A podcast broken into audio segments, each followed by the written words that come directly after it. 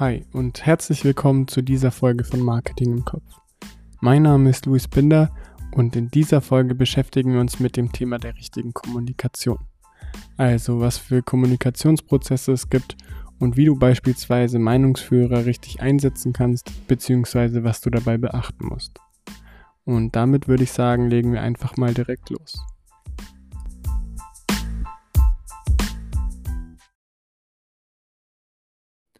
Also heute soll es eben um die Kommunikation gehen und ich denke, wir alle wissen im Großen und Ganzen, was das, was das heißt. Nur einfach nochmal eine kurze Definition. Kommunikation ist im Grunde genommen einfach ein Austausch an Informationen, sei es verbal oder nonverbal. Und das äh, ist dann im Prinzip, dass ein Mensch auf einen anderen einwirkt, sei es durch Interaktion oder dann eben durch ein soziales Geschehen. Und jetzt gibt es zwei Kommunikationsprozesse, die ich einmal kurz einfach erklären will. Das eine ist der Kommunikationsprozess nach Lasswell. Der ist hergegangen und hat gesagt, es gibt sechs Phasen oder ja sechs ähm, Definitionen. Und das beginnt mit dem Kommunikator. Dann gibt es den Kommunikationsinhalt, den Kommunikationskanal, den Kommunikant, den Kommunikationseffekt und die Kommunikationssituation. Was ist das denn jetzt alles? Also, der Kommunikator ist im Grunde genommen einfach, ja, das kann man mit Sender übersetzen, und der Kommunikationsinhalt, das ist dann letztendlich die Botschaft bzw. das Thema. An dritter Stelle ist dann eben der entsprechende Kanal. Also hier ist dann relevant, über was für Medien wird das Ganze ausgespielt, oder ist es vielleicht Face-to-Face, also mache ich das Ganze über Social Media, Fernsehwerbung, schalte ich irgendwo ein Display, eine Displayanzeige, oder sage ich das dem Kunden direkt. Und dann erst an vierter Stelle kommt der Kommunikant, also der Empfänger. Das heißt, ich habe als Sender eine Botschaft, die ich vermitteln möchte, die vermittle ich über einen ja, ausgewählten Kanal, und der kommt dann beim Empfänger an. Und an fünfter Stelle ist dann eben der Kommunikationseffekt. Also was für eine Wirkung oder was für eine Zielsetzung gibt es mit der, mit der Botschaft. Hier kommen wir dann auch wieder auf dieses Konativ, Affektiv und Kognitiv zurück. Das, was ich auch ein paar Folgen im, im Vorfeld schon mal angesprochen hatte. Also das Rationale, Emotionale oder letztendlich dann die Handlung. Und als letzten Punkt gibt es dann eben noch die Kommunikation, Kommunikationssituation. Also unter welchen Bedingungen findet das Ganze statt? Ist vielleicht mein ja, Kommunikant, also mein Empfänger, auch überhaupt nicht aufnahmebereit, weil er gerade gestresst ist oder was anderes macht? Oder Ähm, ja, generell, was für eine Situation liegt eben vor. Ganz wichtig ist hier, hier gibt es eben auch Situationen, die von mir als Sender oder als Unternehmen nicht wirklich beeinflusst werden können. Das war also der Kommunikationsprozess nach Lasswell. Und dann gibt es, wie schon erwähnt, eben noch einen zweiten, nämlich den Kommunikationsprozess nach Kotler. Kotler ist ein ja, amerikanischer Wirtschaftswissenschaftler und Professor für Marketing. Der ist hergegangen und hat gesagt, es gibt im Prinzip einen Sender. Also anfangen tut es genauso wie auch bei Lasswell schon. Und dieser Sender verschlüsselt bzw. kodiert dann eine Botschaft, die über verschiedene ja, Medien eben mitgeteilt werden können. Allerdings wirken hier auch Störsignale ein, also beispielsweise eben, dass der ähm, Kunde oder der Empfänger gar nicht bereit ist, das aufzunehmen. Und diese Botschaft wird dann weitergeleitet zum Empfänger und auf dem Weg dorthin vom Empfänger entschlüsselt bzw. dekodiert. Jetzt ist natürlich die Frage, sendet Oder kommt, kommt die Botschaft beim Empfänger genauso an, wie sie der Sender eigentlich ja, losgeschickt hat? Wird sie korrekt entschlüsselt quasi? Und je nachdem, wie sie entschlüsselt wird, kommt es dann eben zu einer Wirkung. Also es wird zum Beispiel gekauft oder eben nicht gekauft. Und zu einer Rückmeldung, also zu einem Feedback. Und das kann man ganz gut über Umfragen, Kennzahlen oder auch irgendwie ja mittlerweile Chats, also so Einsetzen von, von Bots, die dann automatisch Rückmeldungen oder Feedback aufnehmen können. Also genau. Und diese Rückmeldung geht dann wieder zurück an den Sender. Also ganz grundsätzlich, ich habe einen Sender, der verschlüsselt eine Botschaft.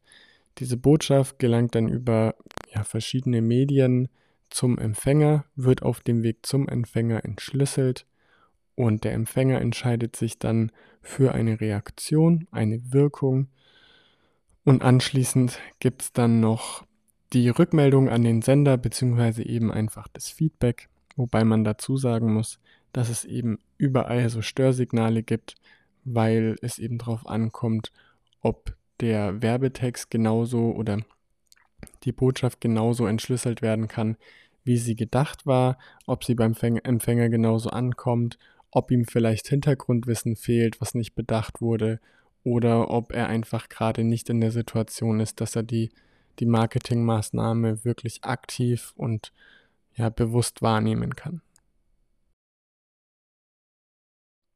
Das waren also die Kommunikationsprozesse nach Lasswell und Kotler. Und jetzt möchte ich noch auf die persönliche Kommunikation bzw.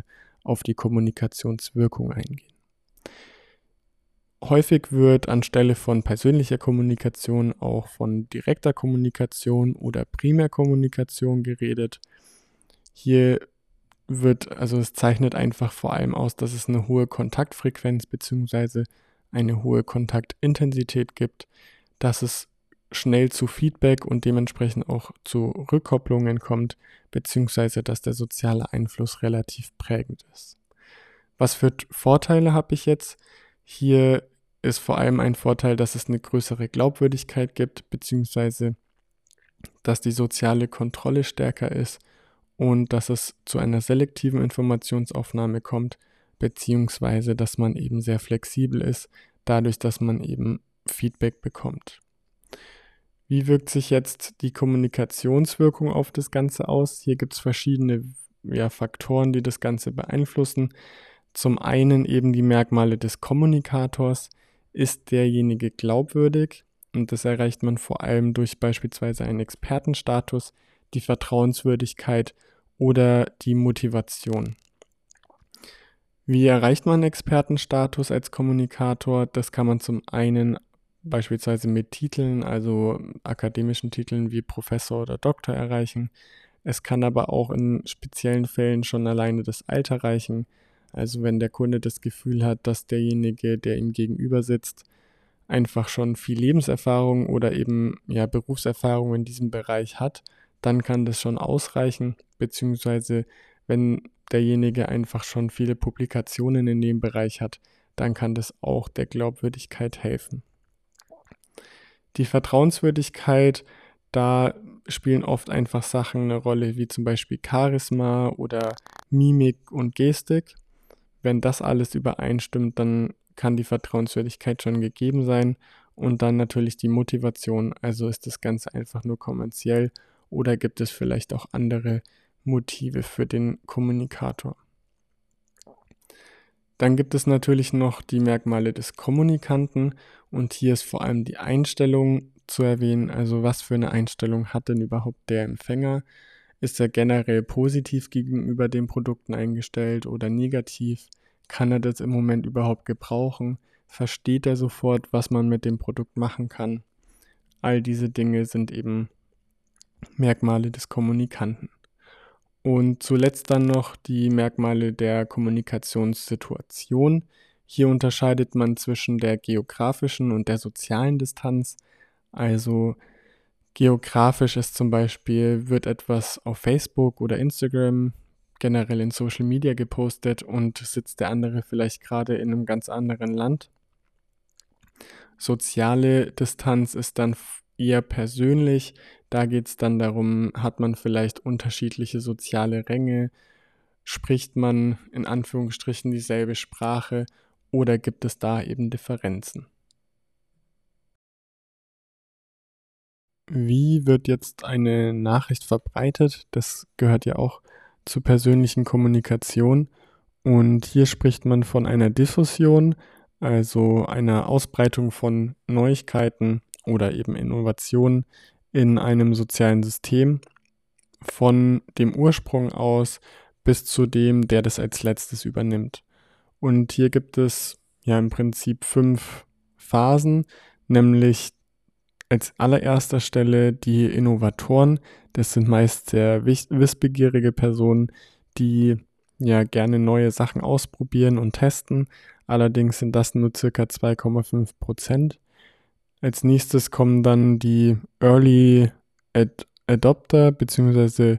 frühe Anwender oder auch Vorreiter.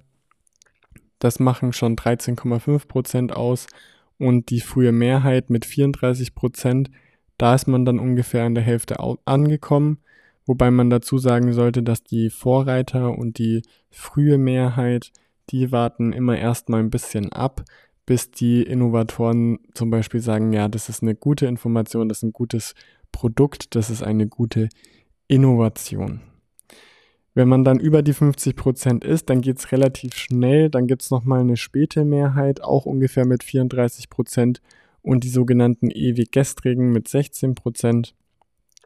Also die, die dann erstmal alles abwarten und dann ganz zuletzt, wenn sie nicht mehr drum rumkommen, doch noch mit in die jetzt nicht mehr Innovation einsteigen, das sind circa sechzehn Prozent.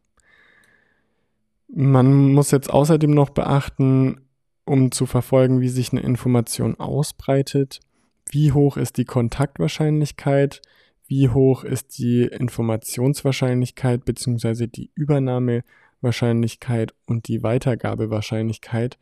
Also äh, habe ich ein Produkt, das überhaupt die Zielgruppe wirklich anspricht, die ich vielleicht verfolge? Oder ist da eine Weitergabewahrscheinlichkeit relativ gering, weil neunzig Prozent der Leute das gar nicht interessiert?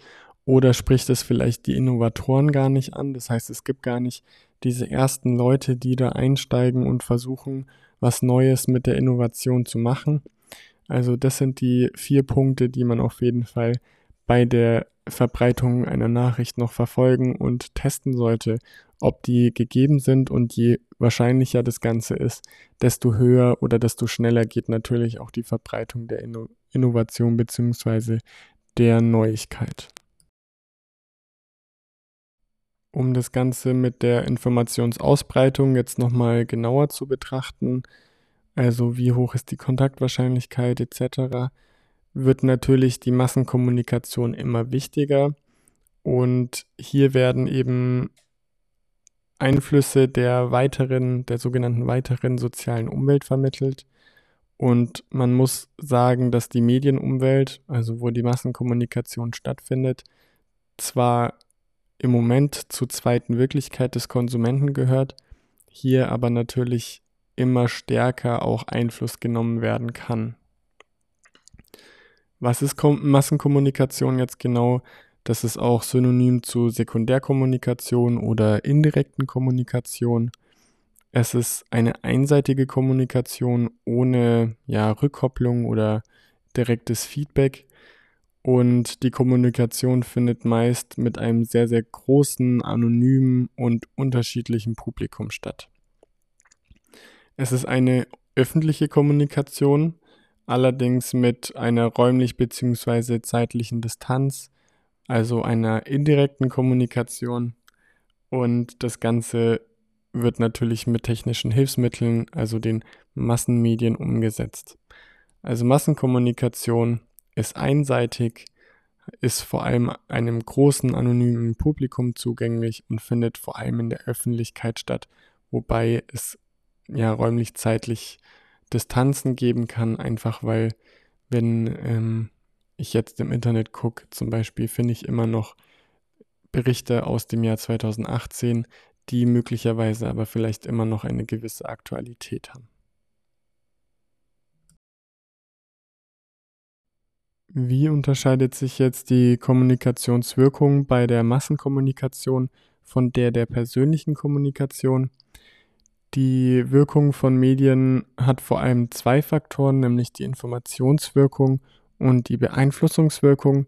Bei ersterem geht es einfach um die Vermittlung von Wissen und Informationen und die Beeinflussungswirkung.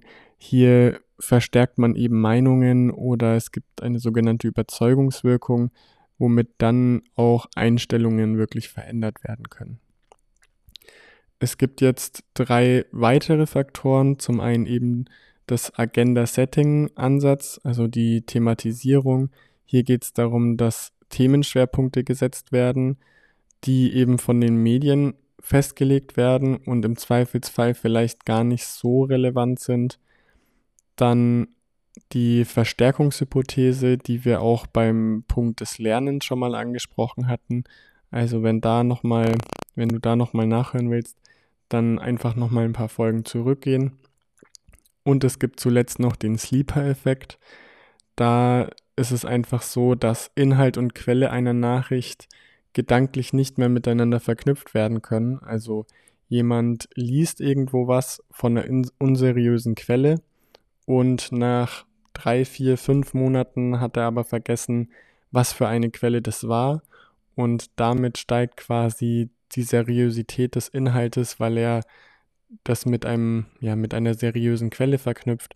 Er weiß zwar nicht mehr genau, was die Quelle ist, aber dadurch, dass Inhalt und Quelle voneinander getrennt werden, für, klingt es für ihn einfach ja, logischer und interessanter. Und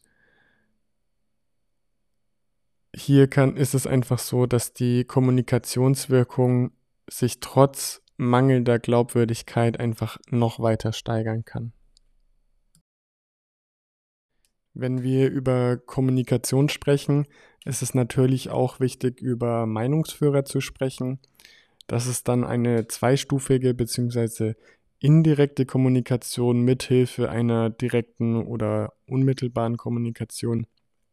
Aber wie das genau funktioniert, das erkläre ich gleich.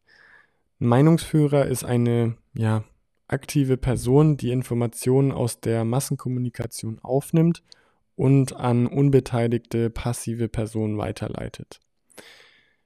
Die Meinungsführerschaft entsteht dann mit zwei Fakt- mithilfe von zwei Faktoren, nämlich den persönlichen und den situativen Bedingungen, wobei wir dann wieder beim Involvement wären.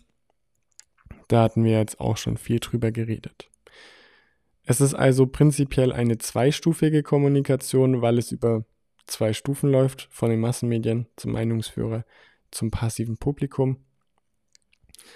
Und einstufig in dem Sinne, dass die Kommunikation, Kommunikation zwischen dem Meinungsführer und dem, den passiven Personen eben direkt ist und einstufig. Also nochmal ganz kurz, man hat eben die Massenmedien, die dann die Massenkommunikation verwenden. Da bekommt der Meinungsführer seine Informationen her und leitet die über persönliche Kommunikation an die passiven Personen weiter. Und somit ist das Ganze zweistufig. Was für Charakteristika hat so ein Meinungsführer? Das ist vor allem eine Person, die risikofreudig ist, die aber gleichzeitig Innovationsfreude in sich trägt und vor allem kommunikativ ist. Kritik gibt es hier, dass die Informationen bei einem Meinungsführer nur horizontal ver- verlaufen, teilweise die Reichweite ja, kritisch zu sehen ist und dass teilweise sich die Personen einfach wirklich mit dem Meinungsführer identifizieren. Und hier ist die Frage, wird da dann einfach nur eine Information weitergegeben mit einem möglicherweise eigenen Kommentar dazu? Oder findet der Empfänger das einfach nur genauso und hat dieselbe Meinung, weil der Meinungsführer das sagt? Ganz prinzipiell, der Meinungsführer hat im Grunde genommen zwei Funktionen, nämlich das, die Verstärkungsfunktion und die Relays-Funktion. Beim letzteren geht es einfach rein um die Übermittlung von Informationen und bei der Verstärkungsfunktion, das ist das, was ich gerade mit der Kritik meinte, da ist das Problem, dass die persönliche Kommunikation eben eine zentrale Bedeutung hat und dann bei der Entscheidungsfindung relevant wird. Und hier wird nochmal natürlich auch die Wirkung von den Massenmedien, Massenmedien verstärkt. Also genau, das muss einfach jeder für sich selbst wissen. Das kann auch schlecht ausgehen, sage ich mal. Aber richtig eingesetzt ist die Verstärkungsfunktion tatsächlich sehr sinnvoll und wird ja auch häufig verwendet. Also Meinungsführer muss man einfach gut abwägen und schauen, ob das zu Marke oder zu dem Unternehmen passt. Ganz grundsätzlich ist es aber auf jeden Fall ein gutes Mittel.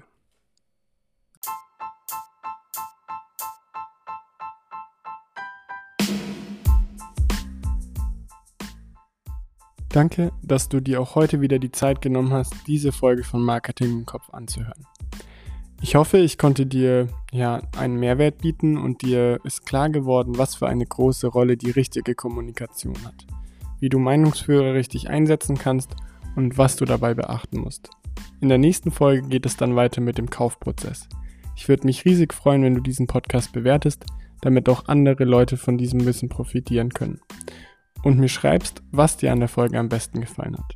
Wenn du Fragen und Anregungen hast oder Verbesserungsvorschläge, dann schreib mir einfach. Alles Wichtige dazu und die wichtigsten Infos zur Folge findest du wie immer in den Shownotes. Ansonsten war es das heute von meiner Seite. Wir hören uns in der nächsten Folge. Ciao.